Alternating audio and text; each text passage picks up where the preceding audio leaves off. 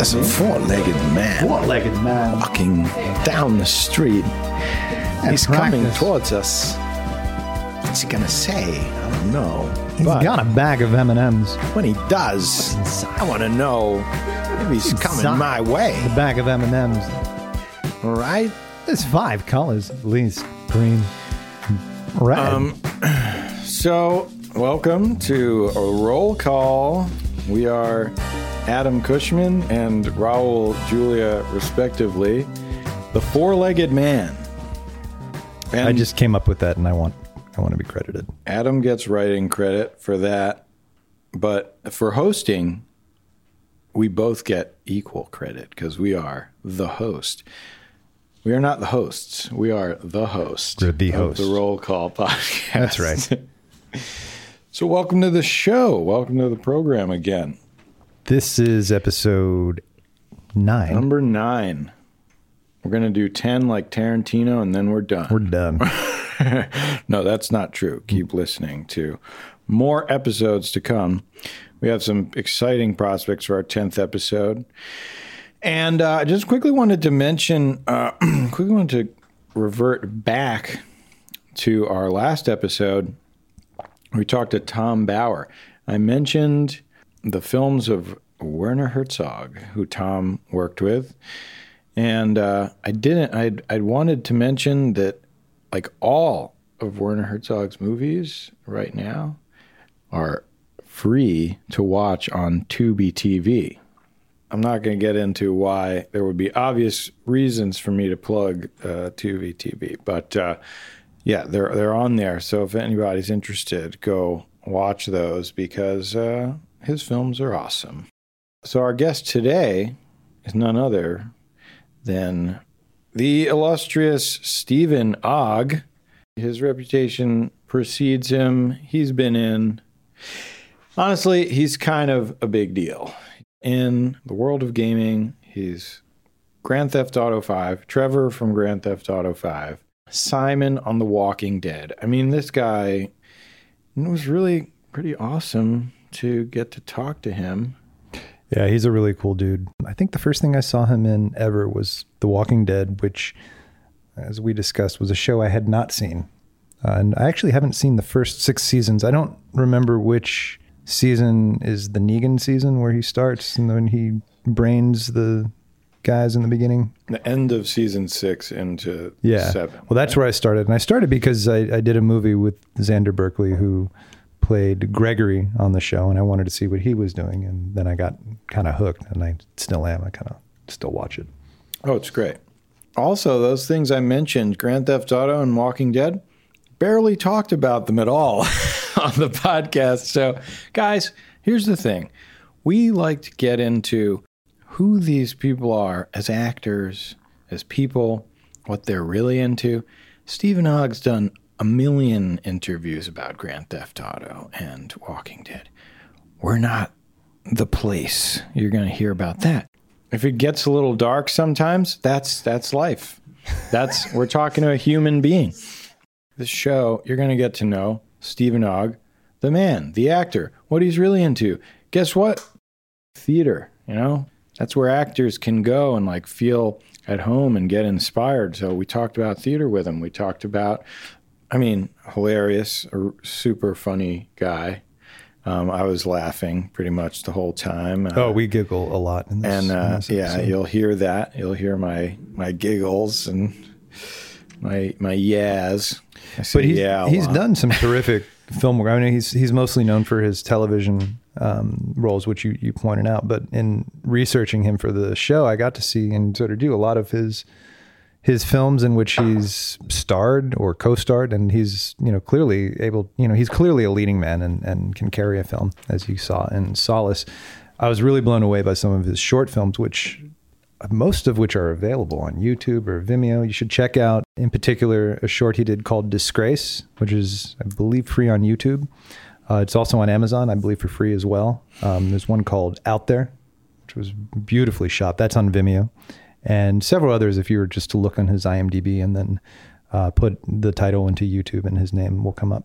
Yeah, and just to talk to him about where he where where he wants to go, where he sees himself going as an actor. what he really wants to do. It's really heartening to talk to an actor who's been in these big projects and could kind of be like, well, I'm working, I'm feeling good, uh, I like doing these TV shows.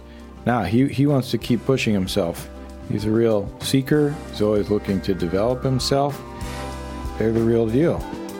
So enjoy Stephen Ogg.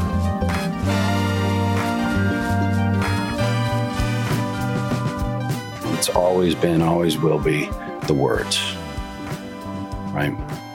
That's your job. It's not just say the words, but it's communicate those words. And that's where, like, you know, Xander, I mean, Xander Berkeley and I connected on The Walking Dead on a professional level to begin, obviously, because we both have this crazy old school fucking acting thing of listening Mhm. and responding, but getting the person to hear it, communicating the words. So every take can be different. Xander and I would have such a, a blast because we could play.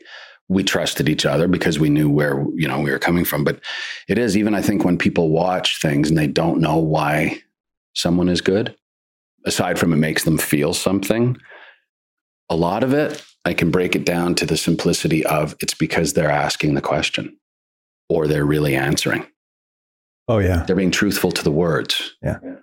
And most of the time, a lot of acting uh, is so surfacey, and it's your people aren't behind what they're saying; they're on top of it. Yeah.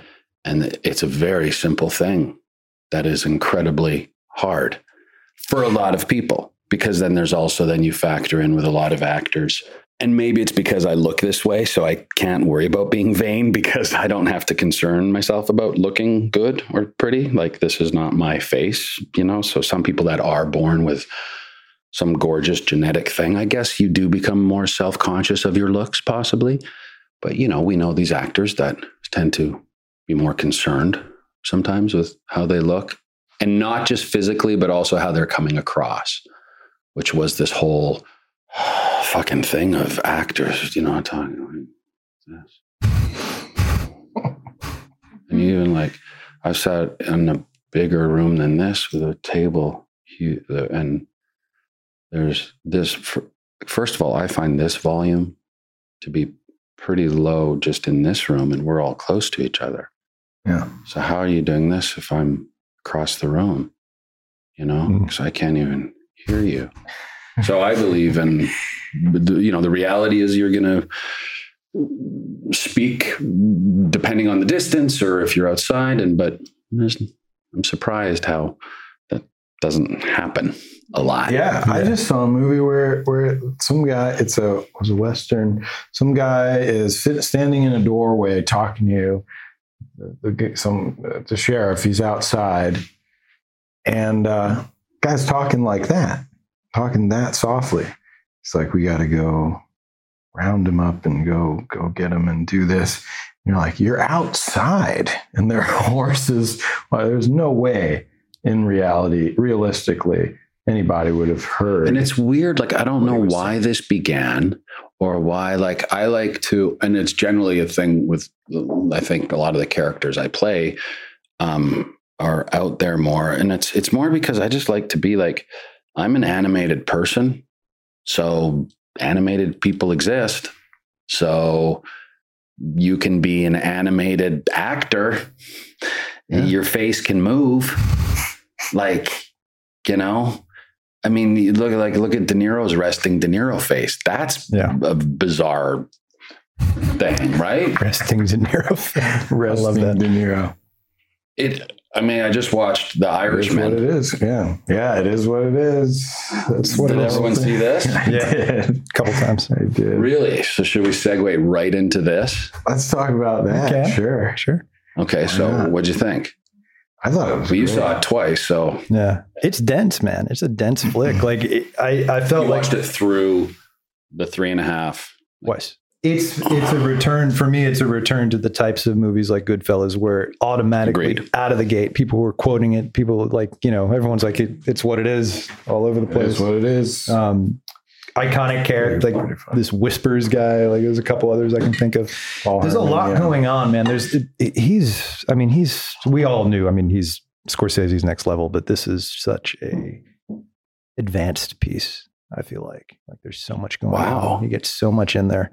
You know, one of the things I liked about it was that scene um, when he's bringing the truck down to Florida, and then Howard Hunt meets him. And Howard Hunt was this CIA agent who, in real life, confessed on his deathbed to killing Kennedy, to being the third shooter, for real. So he's, it's not a mistake that he put that scene in. There's no other reason for that scene to even be there, really, because it's kind of like a non sequitur in, in a lot. of Wow.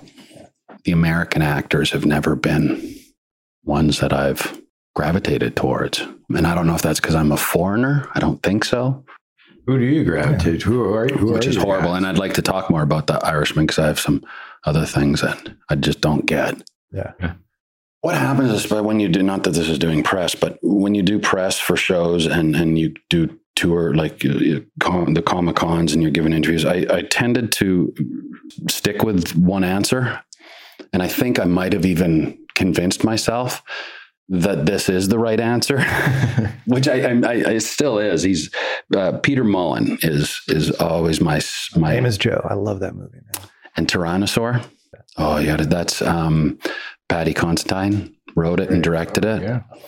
Tyrannosaur has a scene which is not a spoiler, but for me, this is why he is my up top because nobody does drunk or alcoholic better, I think, than Peter Mullan. Like eh, so raw and so visceral, and oh, he's just incredible. And those dark eyes, like that's what's haunting to me about Peter Mullan is he's got black eyes, kind of.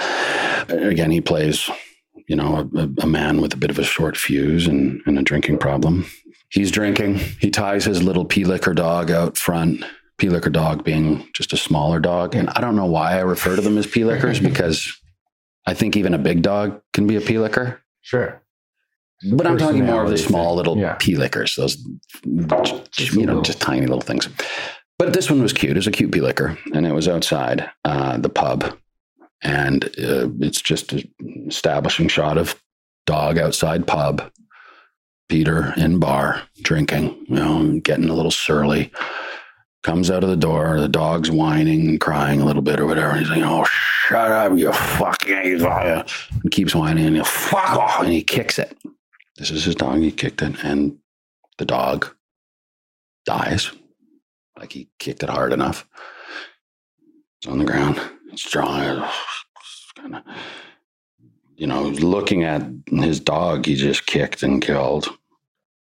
Bends down, picks it up in his hands, turns and just starts walking. And the shot is then, you know, just him tracking and walking away up the street. This is the beginning of the movie. It's a comedy.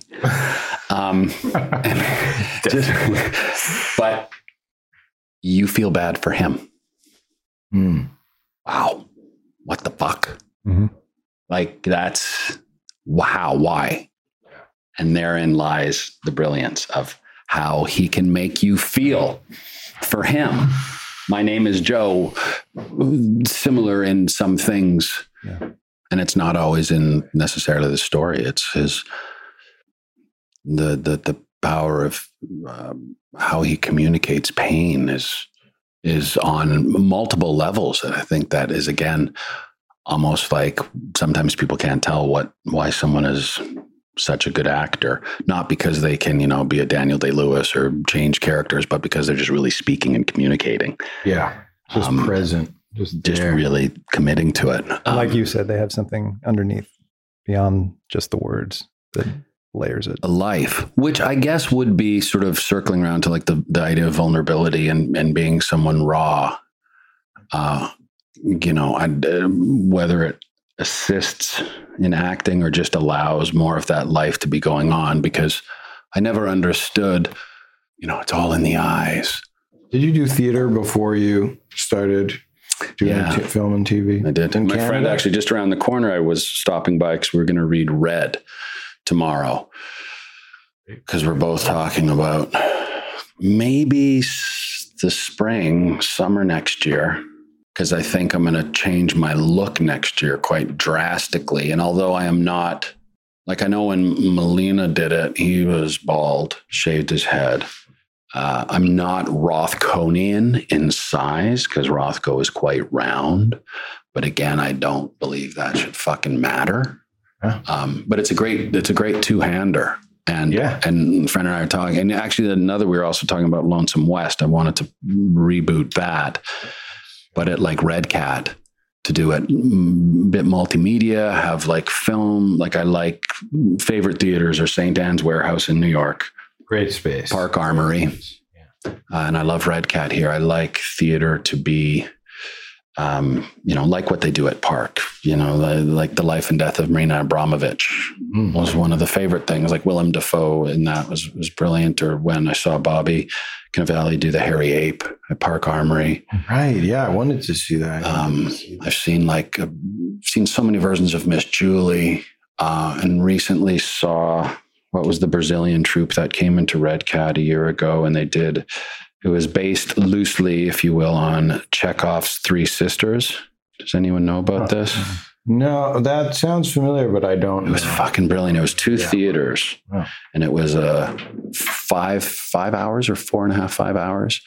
Not as bad as like Robert LePage, you know, six six day theatrical event. I love that stuff. But it was you you had you got a red or a blue or whatever. There was two theaters. What you would do is you'd go first watch the the the theater version, based on the Three Sisters being that it was the celebration, the birthday, the Three Sisters. That was, but this was also in Portuguese, so it had subtitles in the theater, which is kind of little disconcerting a bit, you know, because you want to watch the play, but you're looking up.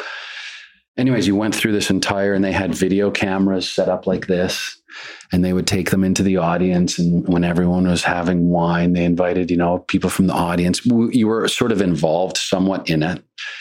Uh, and there was always people taking cameras and moving them because it was a birthday party and they were documenting the celebration and it all sort of made sense.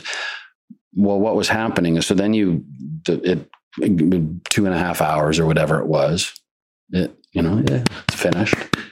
Then you go out and you there's a 20 minute break and they do it again, but you switch theaters. And now the other theater is the live movie version that they're real time editing of the theater production going on that they're doing next door. So all those cameras that all of a sudden you see on the screen, oh my God, I didn't even notice that. In the theater, there's a little tiny house and it's the Three Sisters house, but there was a camera on it that on the screen looks like the house and all of the different angles. And it was interesting the comparison of like there was, you know, the uh, you know, a sex, if you will, scene, which sex in the theater is always it takes it takes me out. It makes me uncomfortable. Yeah. Like nudity and like I saw the worst productions ever of my fucking life, which made me just the star fucking system was completely on show. Cat on a Hot Tin Roof in London with um, Sienna Miller and uh, Jack, the Irish. I know his name. Yeah. He was in Starred Up. Jack O'Connell. O'Connell. Yeah. Fantastic. Yeah. Uh, and also Colm Meaney. Hmm. So, wow, what a cast, right? You'd think? Doing Tennessee Williams with 7,000 different accents. Yeah, that's, It was all over the place. It was such a hmm. mess and it was a modern stage. But point being with that is he was naked for the first 30 minutes, Really? just everything. And I find it very, it, it takes me out of it. And then, but watching the film version of when they were rolling around naked, it was so interesting because then you watch the film version next door and it was sensual and it Yeah. was like Yeah. exotic. But watching that on stage was just not appealing. the accent thing is rough too. I mean, like I saw um, Killer Joe recently in London, and it was Oh, with, um, Orlando Bloom. yeah. Yeah, I was I was there during that time. did you see it? I didn't because that was at Trafalgar Studios, wasn't it? Yes, it was exactly. Yeah. And um, you know, I mean, and uh, the acting is terrific. I mean, everyone's terrific, but it's this accent. It's almost like a new accent is created when they try to do the particular region of the South, or any particular region of the South. Really, there's some actors who can do it flawlessly, like um, the the uh, McDonagh movie. Through Martin McDonagh in Bruges or uh, Yeah, Three Billboards? three billboards. The actors in that who are doing it. Um, but it's an art. I mean, to to do that accent perfectly is an art. So I'm like, why not just go with it? Why not work with what you have?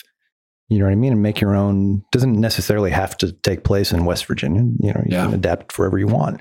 Just use what you what you have that's working. Be much better because it would not take you then out of it because you're distracted, which feeds into me the Irishman. My thing with that Mhm. that took me out is the CGI and the young making them younger took me out. And they did you watch the conversation after the four of them? Uh, like the, the There's a little bit talk- after it's a talk back with Scorsese, haven't. De Niro, I Pesci, and. Pacino, and they point out which we found to be the case that took us out of that movie was. Uh, and he says actually Scorsese mentions the first scene with Pacino was where they're with the family and he's Kennedy's being elected or whatever, and he's like, oh, you know, I hate the Kennedys. They're, you know, whatever. And he gets up and leaves the room. Mhm. Scorsese, that was the first scene he was doing with Pacino, who he obviously admired and respected and was never worked excited to work uh, with him. And he said, so they did the take, and he, you know, stood up and left. And then the, I think it was the DP came up to Scorsese and said, Pacino's supposed to be, his character Hoffa is supposed to be 49 in this scene. Pacino got up like seven year old man. So Scorsese said, You can fucking tell him. and uh, so he did. He went over. Uh, Scorsese did go over and he said, You know, where this is a thing where he's 49 and you looked at us. So then I guess the joke is every take, uh, Pacino would then say, That's 52. Here's, here's the 55 version. Yeah. But that threw me off too because there were, especially with the CGI, the 40s, they were still moving like they were 70. And in the talk back, they actually said, like Pesci said, you know, thanks to to De Niro because he was really on the ball with that as to what age we are. Because even coming down the stairs, like De Niro said, you know, you're at 45, even there's a bit of a pep More to it. bounce. And so it was interesting, but that actually took me out of the film a lot. I It was so fucking, and his blue contact lenses drove me nuts. No, I didn't. they reminded me of Black Mass. I didn't like that at all. But I, mm. I mean, I was forgiving of it. I think because, like in the beginning when it started, when I first saw it, I felt the same way. And I watched. I'm like, there's no way I can, I can suspend my disbelief for three and a half hours this way. But I did. uh, For some reason, it just started to work. And even like consciously, I'm thinking in the middle of the film, like you're supposed to be watching a 35 year old man right now, and he's clearly like in his late 70s. Scorsese is like the only director who can get away with that shit. I feel like because even if you go back to Goodfellas and you look at Goodfellas, remember when you first meet De Niro's character, he's like, yeah, he was just 29 at the time. He was, you know, hot shot, blah blah blah. You just kind of suspend for whatever reason, knowingly. Well, and it's an experiment that he was allowed to do with this film because this is going to be happening more and more. Well, know? we made the point, the shitty point. is already every fuck the same fucking actors doing everything. Yeah. Movies, TV, and I won't name names because we see them over and over and over and over. And so with the CGI technology and making them younger, great. Now those same fucking people are going to be working for the Can next you- 50 fucking years. Can you James think Dean's of- about to be in a yeah, movie. Can you think of a bigger Yeah. fuck you to actors nowadays than putting James Dean in a casting James Dean who's dead? Why was he like, why are we seeing the same people? And why can't we suspend disbelief? Like, I would much rather have, like, let's say Killer Joe with Orlando Bloom, do your accent, man. I don't, I'd rather you feel comfortable in your 100%. skin. It's my friend, uh, Eddie, my friend has one leg, lost it when he was like five years old, and he's never used a prosthetic. Wow. Um, salt of the earth, Long Island guy, just fucking awesome. One leg as an actor, you're the vet. You're the Iraqi. You're the the homeless guy with one leg. You're the. It's always things like this. Which even like walking with him in New York, you know, people will be like, "Thank you for your service." But so all of these things on on nine one one, he's a therapist because we're like, why can't you be the boyfriend or the husband?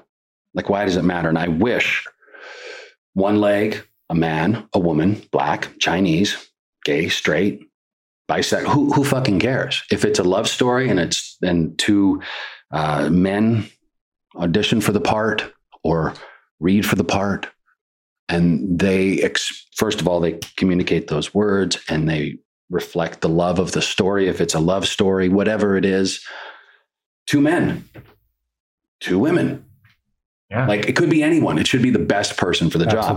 And and so he plays the third, but still, uh, it was interesting because they still put him in a in a wheelchair. Hmm. Which I told Eddie, I was like, "Fuck though, they still put you in a fucking wheelchair, so you're still a handicap therapist." And then what they did, it's a Ryan Murphy show. I mean, Angela Bassett, Peter Krause, because I don't watch TV. I, I don't. I just don't have TV. I watch the Netflix and I Yeah, watch the, I try to watch things, Not network. Yeah. but I don't watch any network. Um, I never watch The Walking Dead. I don't watch shows I'm on. I just, because the only time I see it is in a hotel generally when I scroll up to 100 and 102 and then I turn it off and read a book. It's just not, I, I, I'm an actor because I love to act and perform, not because I need to watch it. You know what I'm saying? Sure. It's the, the craft of it and the doing of it more than the Yeah. seeing of it. So you started doing theater in, in Canada before you.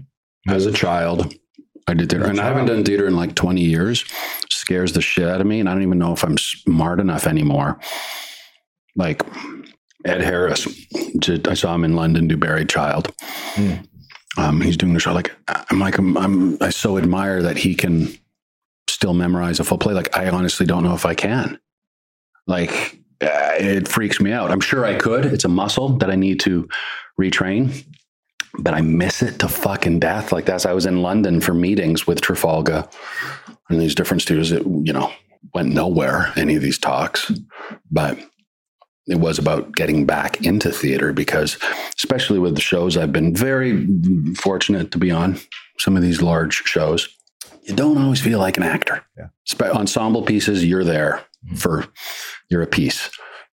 Uh, and and you get to you know I, I like to do as much as I can with whatever I'm given and make it as interesting as possible and, and feed some sort of narrative, but it's an ensemble. Um, and as we know, actors can be really terrible and still look good, or you could be really good and still look terrible. Film, TV is not an actor's medium. Um, you do what you can and leave the room. Theater, you're good or you're bad. And maybe part of it is because maybe I don't know if I'm good anymore as an actor. That, but you know, I can't think of many people. And this is coming from a place of someone who was crying this morning. So I don't want this to sound like I have an enormous ego. I have both. That's why I've survived this much in, in the business because you have to believe that you're something special but again, I say that coming from someone who's you know crying, who still has a puffy face from from. I probably cried cycling here. Another great side story. Watching Peter, quick story. The peanut butter falcon, falcon. I don't can't say that. Oh. I want to see that. I haven't seen it yet. Okay, so we're sitting there and and said to my friend, I said, okay, let's have a bet who's going to cry first. And she, of course, rolled her eyes and said, well, we we know that's going to be already because I cry. a lot. I'm like, okay, let's just but let's just play along. It started, and five minutes in, I'm crying. She looks over at me. She's like, "Why are you fucking crying? Nothing's happened, and nothing had happened yet."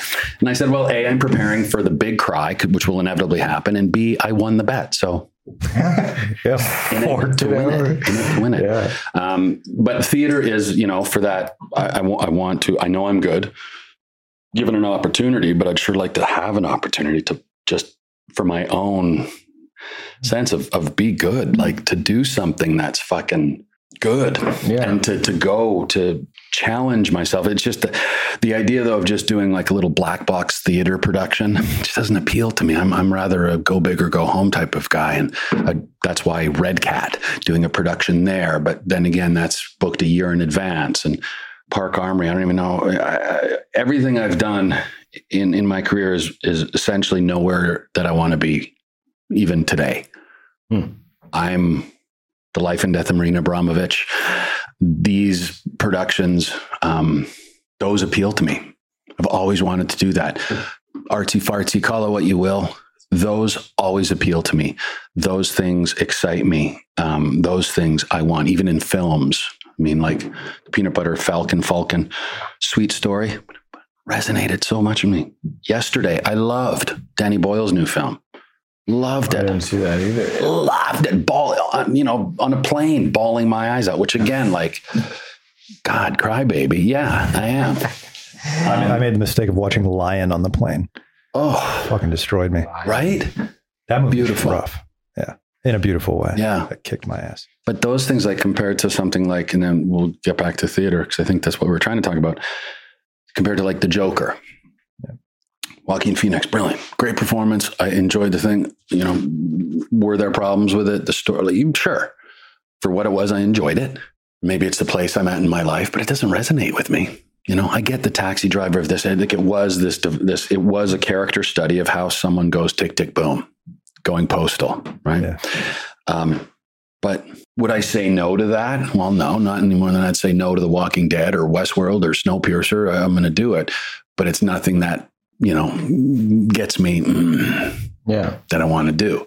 Talking about theater, I come alive. You know, David Morrissey and I would have wonderful chats about theater. Um, and when I went to London, I would go see, you know, I saw The Ferryman, and I don't have a bucket list as an actor, but I do believe, and I really must do before uh, my, I shouldn't say untimely passing, because then that means I'm going to die soon. Yeah. So ideally No. not. That because that's something you write when someone dies too soon, right? The untimely passing. Yeah, Untimely. you mean just the regular? Probably pass. always feels untimely, no matter The what. The perfect yeah. time death of Stephen R. Yeah, I Couldn't have been better timing. Mm, society had hit a low, and we thought it was time to say goodbye to this crass fucking cunt of a man. Uh, excuse my language. Um, but Jez Butterworth's Jerusalem. Yeah. I want to do Johnny Rooster Byron. You bet. That's a role you'd be great at. Yeah. Yeah. It's a great role. buddy uh, Kim Coates did it in Toronto, Oh, really? Did he do it? and I never got to go up and see it there. But Great play. I saw Mark. I mean, Mark, Mark, Mark Rylance is the only time in New York. I don't know if you have it here. You can go into the drama library, the New York Drama Library, and watch any play. They record them all, but you're in like that dentist's office. You're in Howie. 1970. They have monitors with those shitty old. Maybe it's changed now, but the shitty old Walkman things that you can hear everything. Yeah. It doesn't even barely fit Yeah. that three and a half hour performance on a shitty monitor wearing shitty Walkman is still captivating. I saw it. I saw it live. Incredible. That scene at the end where he's playing the drum. And you hear the giant's footsteps coming. That was, no, that's imprinted in my brain. That's a transformative moment Oh. watching theater right there. That performance. Uh, I need to I need to do it again. And again, I was in London because I was really wanting to do a play there, just Yeah. because I want to go live in Europe again. Yeah. I miss it. America has been wonderful. Thank you. Thank. Is this on? Thank you. Thank you, America. You've been beautiful. Uh, it has been. The the country has been incredible for me for what it's done for me. Um, but I miss Europe, and like I'm working in Canada now, and I realize how much I miss my my homeland. Yeah. It's just a different. It's just different, you know. And I'm I'm very Canadian at heart. And this is not to mean, you know, people, well, well, well, get out. You don't like our fucking country, then leave. Yeah. Go Trump. Why don't you get out of there? I'm not saying that. I'm just fucking saying there's things I miss. I miss the culture. I miss. Of course. Watched a movie you did that shot in Yorkshire, I believe, in, in England. Uh, Solis. Oh, yeah. Oh, was that shot in England? I didn't know. Yeah, we Believe shot that in a yeah. studio. That was so much fun. In Yorkshire. So beautiful. Like uh, you, Oh, you- you- in Christmas time, Oh wow! if you ever uh, need a fairy tale, go there at Christmas. It's cobblestone streets, donkeys selling mistletoe, like on the street with you know a man, you know, with a top hat on, and oh, yes, Merry Christmas, one and all. And you round the corner, and then there's little kids. It must be very gentleman, and you're like, what the fuck? And like, it's literally and lights everywhere, and the snow's constantly following at the perfect angle, and Yeah, it's it's the most magical place. But that, I mean, that was fun. That was there was a movie that like it didn't turn out how I would have, especially being a producer on it. I would have done things differently. Uh, but you know, first time filmmaker, and Wow. I I just I enjoyed again. I enjoyed being the only one. Yeah. Wanted to ask you do. about that. It's, it's cool. If because I I couldn't I've never done anything even close to that. It, couldn't imagine it was either extremely fun or extremely annoying being the only person. Loved it. That's awesome. Especially because I'm on shows where I'm, you know, number 302 on the call sheet or, Yeah. um, you know, I just keep saying, okay, no more ensembles. All I want to do is like two or three person, which hence the theater too, where it's just a small thing I want to do as opposed to, and I loved it. I loved the pressure. I'm, you know, I loved being, it was me and I loved being, you know, waking up. The, I got so fucking sick there once and like uh, horrible, like waking up, like soaking the bed and knowing you got to get up and work at 6 a.m. It's just you. I love that. I love that pressure. I love that challenge. And I actually, I'm better and I thrive better in that than like on an ensemble having two lines. I don't know what to do with that. I'm just like, it's like exposition Sure, almost. no, for sure. But I mean, what's it? What's your approach to it when? I mean, like obviously, there's no one to bounce off of, Mm. or is maybe that's not true. But it, you know, seemingly, if you're acting, I mean, you've got the voiceover, you've got the. and she was in the booth. They did sort of what um, Spike Jonze did with her. They had uh, at the time it wasn't it wasn't Scarlett Johansson that did the original voice. It was uh, Emily Watson or someone. It was a British girl really? who was the voice that was in a booth.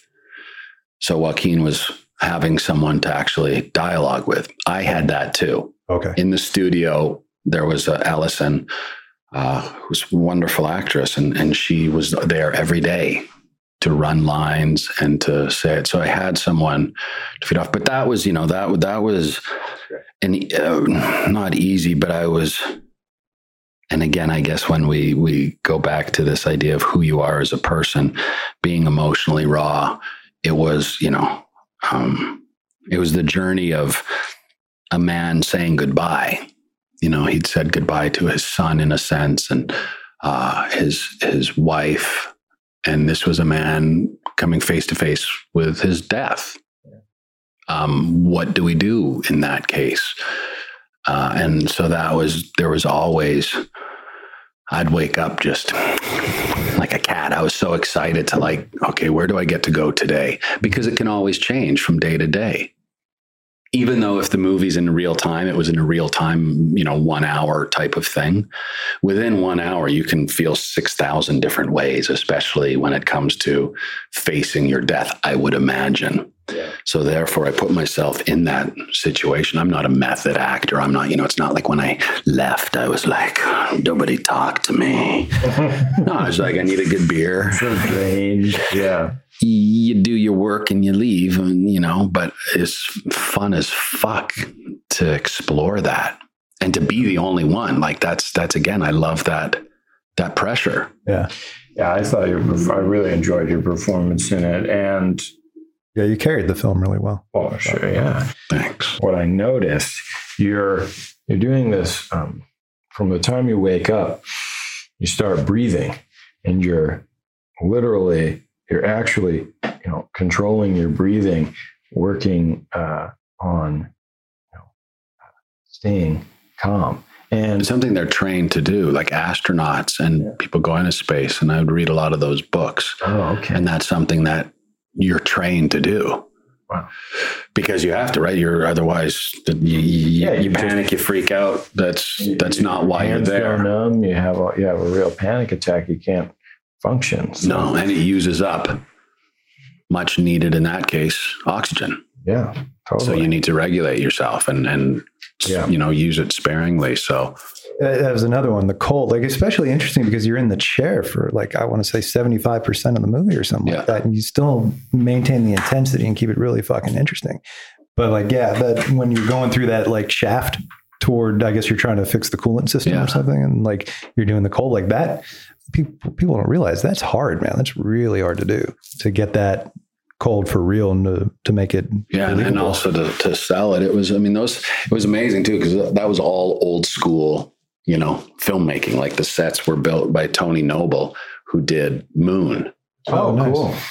which was like Great sets. it's incredible, Yeah. and that's light, everything. It's way all real. So cool. You know, spaceships built out of planter boxes, spray painted, turned upside down, that with a light flashing on it. Like it's old school filmmaking. Yeah. You know, which was was was fun and exciting and challenging. And Yeah. that was so many years ago. I mean, that's what I'd love to do again. Like I'm always like people are like, you work all the time. Like, It seems like I work all the time, but I don't. I mean, I just, you know, I wish I was. I wish I was, I'd be a different person if I was working five days a week. I would love it. I just worked, you know, up in Snowpiercer the week before coming in here, three days in a row.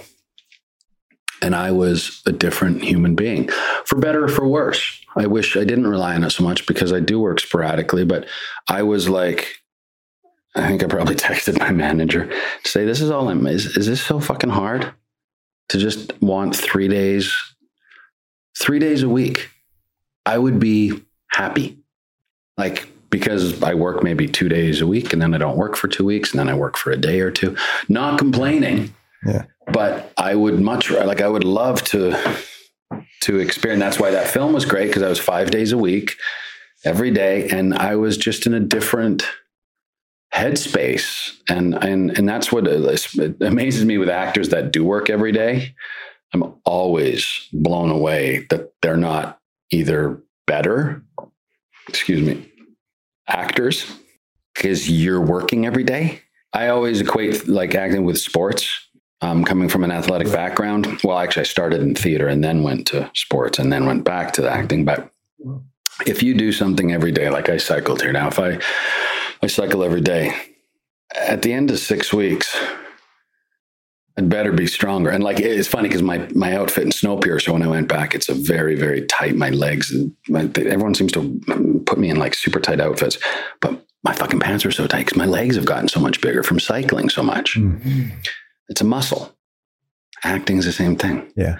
And if you're fucking doing it five days a week, and two months later you're the same actor, that's sad then you look at some actors that 10 years have been busy and they're still the same actor. It's like how you can't or don't have the desire or to challenge yourself.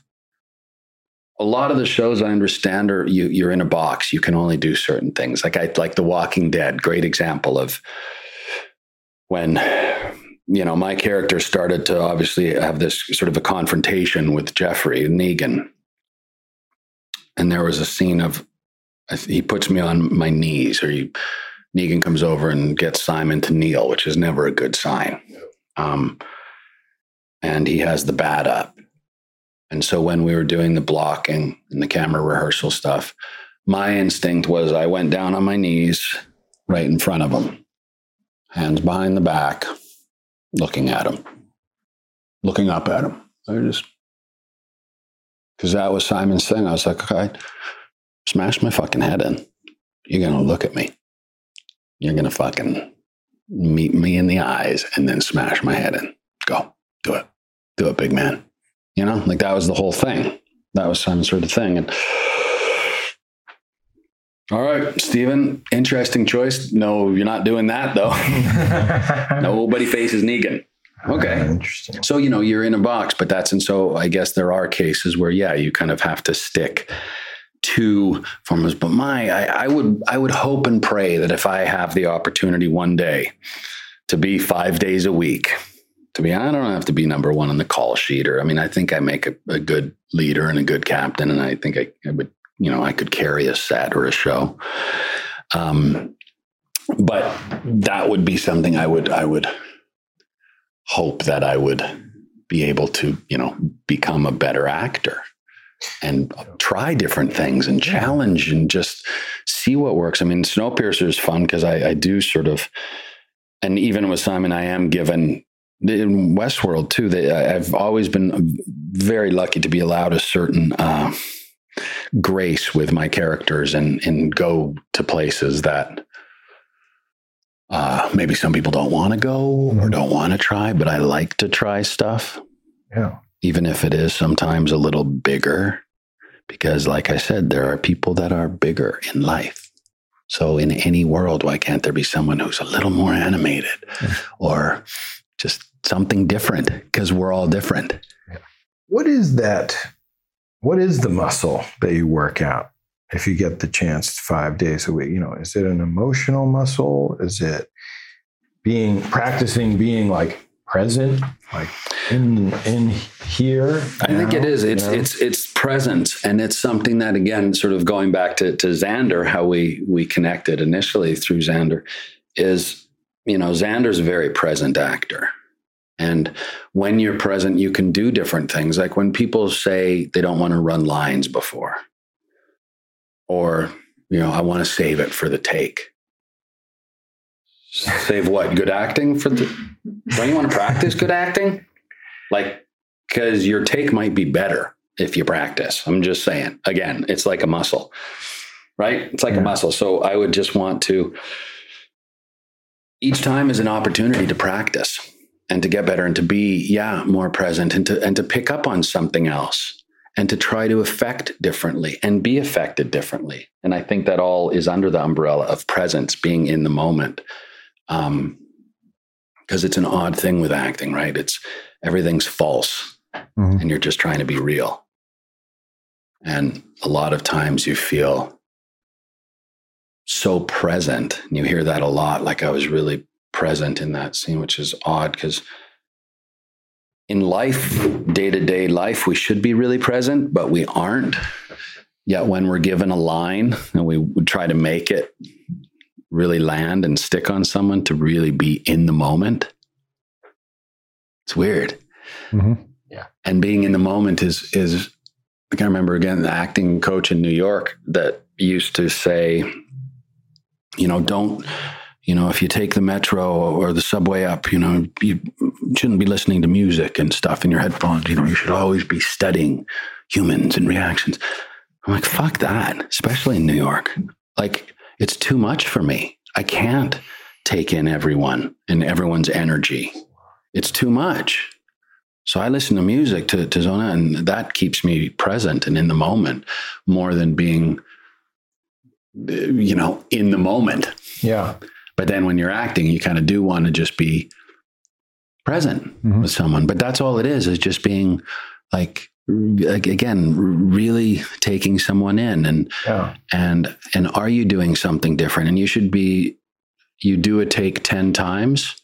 And it's been for me like again coming from crying like a baby earlier um i am proud of when i've had directors even snowpiercer which you know when it comes you know in 2020 they say. So next year hopefully once we finished season six uh, in summer of 2030 when snowpiercer premieres um, having you know seen the first 10 episodes but i you know not watched all of it but people commenting on my work of or even not just seeing the show but watching dailies and directors saying you know what's great is i saw three different things from you on each take. Good. Then that means as far as i'm concerned i'm doing my job. If they're seeing three different things i'm trying Yeah. different things all the time.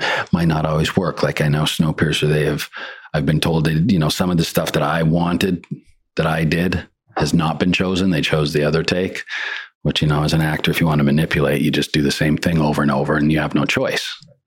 That's one way of doing things.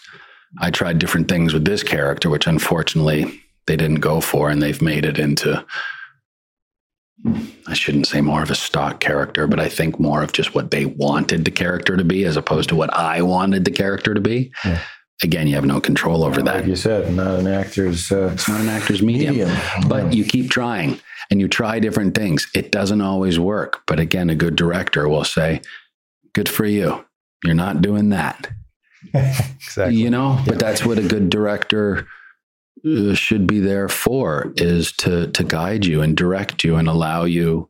You know, I love directors that, that you know, I'm I'm happy with that take. If you want to do another one, we can do one. Or just try it your way. Totally. Just try something you want to first Yeah, take, give it a shot. That's for the actor.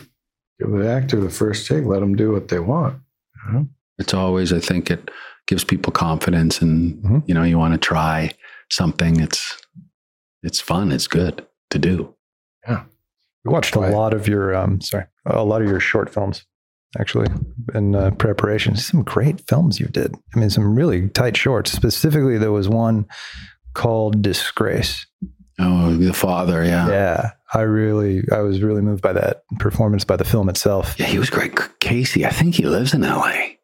The director. Yeah, the writer and director. He just, you know, came up with this really powerful little. I mean, not like short films. I love. I, I haven't done them again in a while, which drives me nuts. Done some good ones. Um, Out there is another really good one. You have a smaller part in that. Yeah, that was really well done. But um, the disgrace really stayed with me. Actually, I was really moved by the relationship with you and and and the kid. Yeah, it was quite a quite a heavy thing. And Those got, are fun. You've got this thing you do because there's a moment when, um, in in sort of the middle of the film, when you you start to yell at him. Um, I don't want to give too much away because I hope people actually seek the film out to watch it. It's free on YouTube. Um, like you, even when you explode, even when you when you let it all go, you're still relaxed and most actors don't have that. You know, it's either, you know, they just explode or they they overdo it and you're like really calm and it's and present even when you're losing your shit. It's nice to see. Mm. Um, question though, did you when you were starting out, did you always have access to your emotions this way or did you have to train to get there? Um no, I mean I always, you know, it is just it's I mean acting it's play, right? It is play. Um, and I think, you know, like I said, I, I, think I've just always been this way. Like, so I, I never, I never think like in a scene of the uh, the emotionality of it, because mm-hmm. that's just the life that you have. So like, I have a lot going on in me, so I don't think about if it's coming up or not. Um, it just exists in me. Um, and so I've never, I mean, I just, I literally look at it like, you know, doing theater growing up and being a British soldier. You, I just, you just do it. Like, yeah. um, I was, you know, I never, I never did study acting aside from in New York. Uh, an acting coach for a while, and and who'd you study with? Alan Savage was his name, and it was Upper East Side, and it was amazing. Like Garrett Dillahunt, Nice. Um, Norm Lewis. Um, there was a lot of he was Mr. Fix It on Broadway, so there was always that like you know musical theater actor versus us real actors. You know, it was always that jabbing each other for like, yeah, you can show me how to sing and I'll show you how to act. Um, but it was, you know, it was, it was, that was, you know, a, a fun time. And I love, you know, when you were mentioning the the man you studied with, and I was thinking like, God, it'd be fun to prior to going up to Vancouver for Snowpiercer. I was like, I should I just get in a class again, like just because I love the doing. I love. Yeah. You know, I've always loved the dramaturg. I love the. It doesn't really change. I think the way the character takes a piss, unless they piss a certain way, then it does. But it's just fun. All of that mm-hmm. stuff. Um, you know, doing the research, like with Solis, like reading about astronauts. And yeah, there's things in that case like regulating your breathing that actually helps. But a lot of it is just, excuse me, it's just fun. Yeah. It's fun because I love to read. I love to learn. I love to challenge myself. So it's more about that um, than study. And I mean, that's why, again, like I'd love to, you know, even with the Snowpiercer season two, is the first time I worked on a character, like built a character for season two just backstory in my own head or what it's like because again it takes place on a train they've been on it for seven years what does that do to someone? Especially the tailies which are at the back of the train where bunk beds it's it's like it's prison. Mm. interesting. Yeah. The psychology. Who who it breaks who it doesn't break what happened. Like people go insane. You look at the case Malcolm Gladwell's new book, uh, "The Stranger," talking with strangers, in the case of the woman uh, in Texas who killed herself after three days in prison. Now, here was someone who, as it turns out, had attempted suicide in her past. She had emotional issues. There were things that obviously were, but you don't know any of that. All you know is She was pulled over for not signaling, things escalated. She's thrown in jail and she kills herself. Point being, the mind is a fragile thing and can be set off at different times for different reasons. So I was kind of interested in creating a story of like what happened to this man for seven years on the train. Did he break? When did he break? Why did he break? Because people do. And reading about these and re- like when you never have time to go to the bathroom or how are people working out? You know, you could just do some push ups mm-hmm. and some yoga in a space this big, but next to each other. Like it's going to fucking get on your nerves or something's going to happen. So it's first time that I sort of had, that was fun to do was to create some sort of narrative for myself, which again, I say all this now and then I think about last week when I was shooting. Did I did any of that in my performance? Hmm, no, probably not. Probably a lot got in though. It gets in. You in its own so. way because it's something I've talked to Graeme about that I'm like, you know, I don't do people think about this? The fact that we've been on a train for seven fucking years. Like, there, you know, it should be, again, I get my character is a bit, you know, gets to play the impulsive nature of maybe someone who's have some issues. But I look at it from a place of that's what would happen. You know, I mean, totally, I think would drive you crazy. But, and I wanted to actually work on it, like with an acting coach last year, which I never ended up doing. Because um, I love all that. I love that work. Yeah. I love the craft. I mean, I do love, I love the written word. I love words. And, um, it's it's not about perfecting a performance like when you ask about what would what would be the thing you would want if you got to do five days a week? It's just to get better. Like that's yeah. that's the goal. Even more than maybe being in the moment is or I don't know what comes first, the chicken or the egg, but it is that getting better by doing it. I love like this bike ride, this 20 mile bike ride I do, you know, was an hour and 45. I do it now in an hour and 20 because I've I've done it numerous times and that to me is like, good job. You've gotten bigger, faster, stronger. Mm-hmm. Yeah. And that's what I'm always going for. Even reading a new book or picking up something else to read. It's like because I want to get better. I want to better myself. Mm. Full circle to Henry Miller saying life should be lived like it's art. And that's what I try to do with my life is and put into my work and try to give to people, be it in life or in a performance, is milk that teat.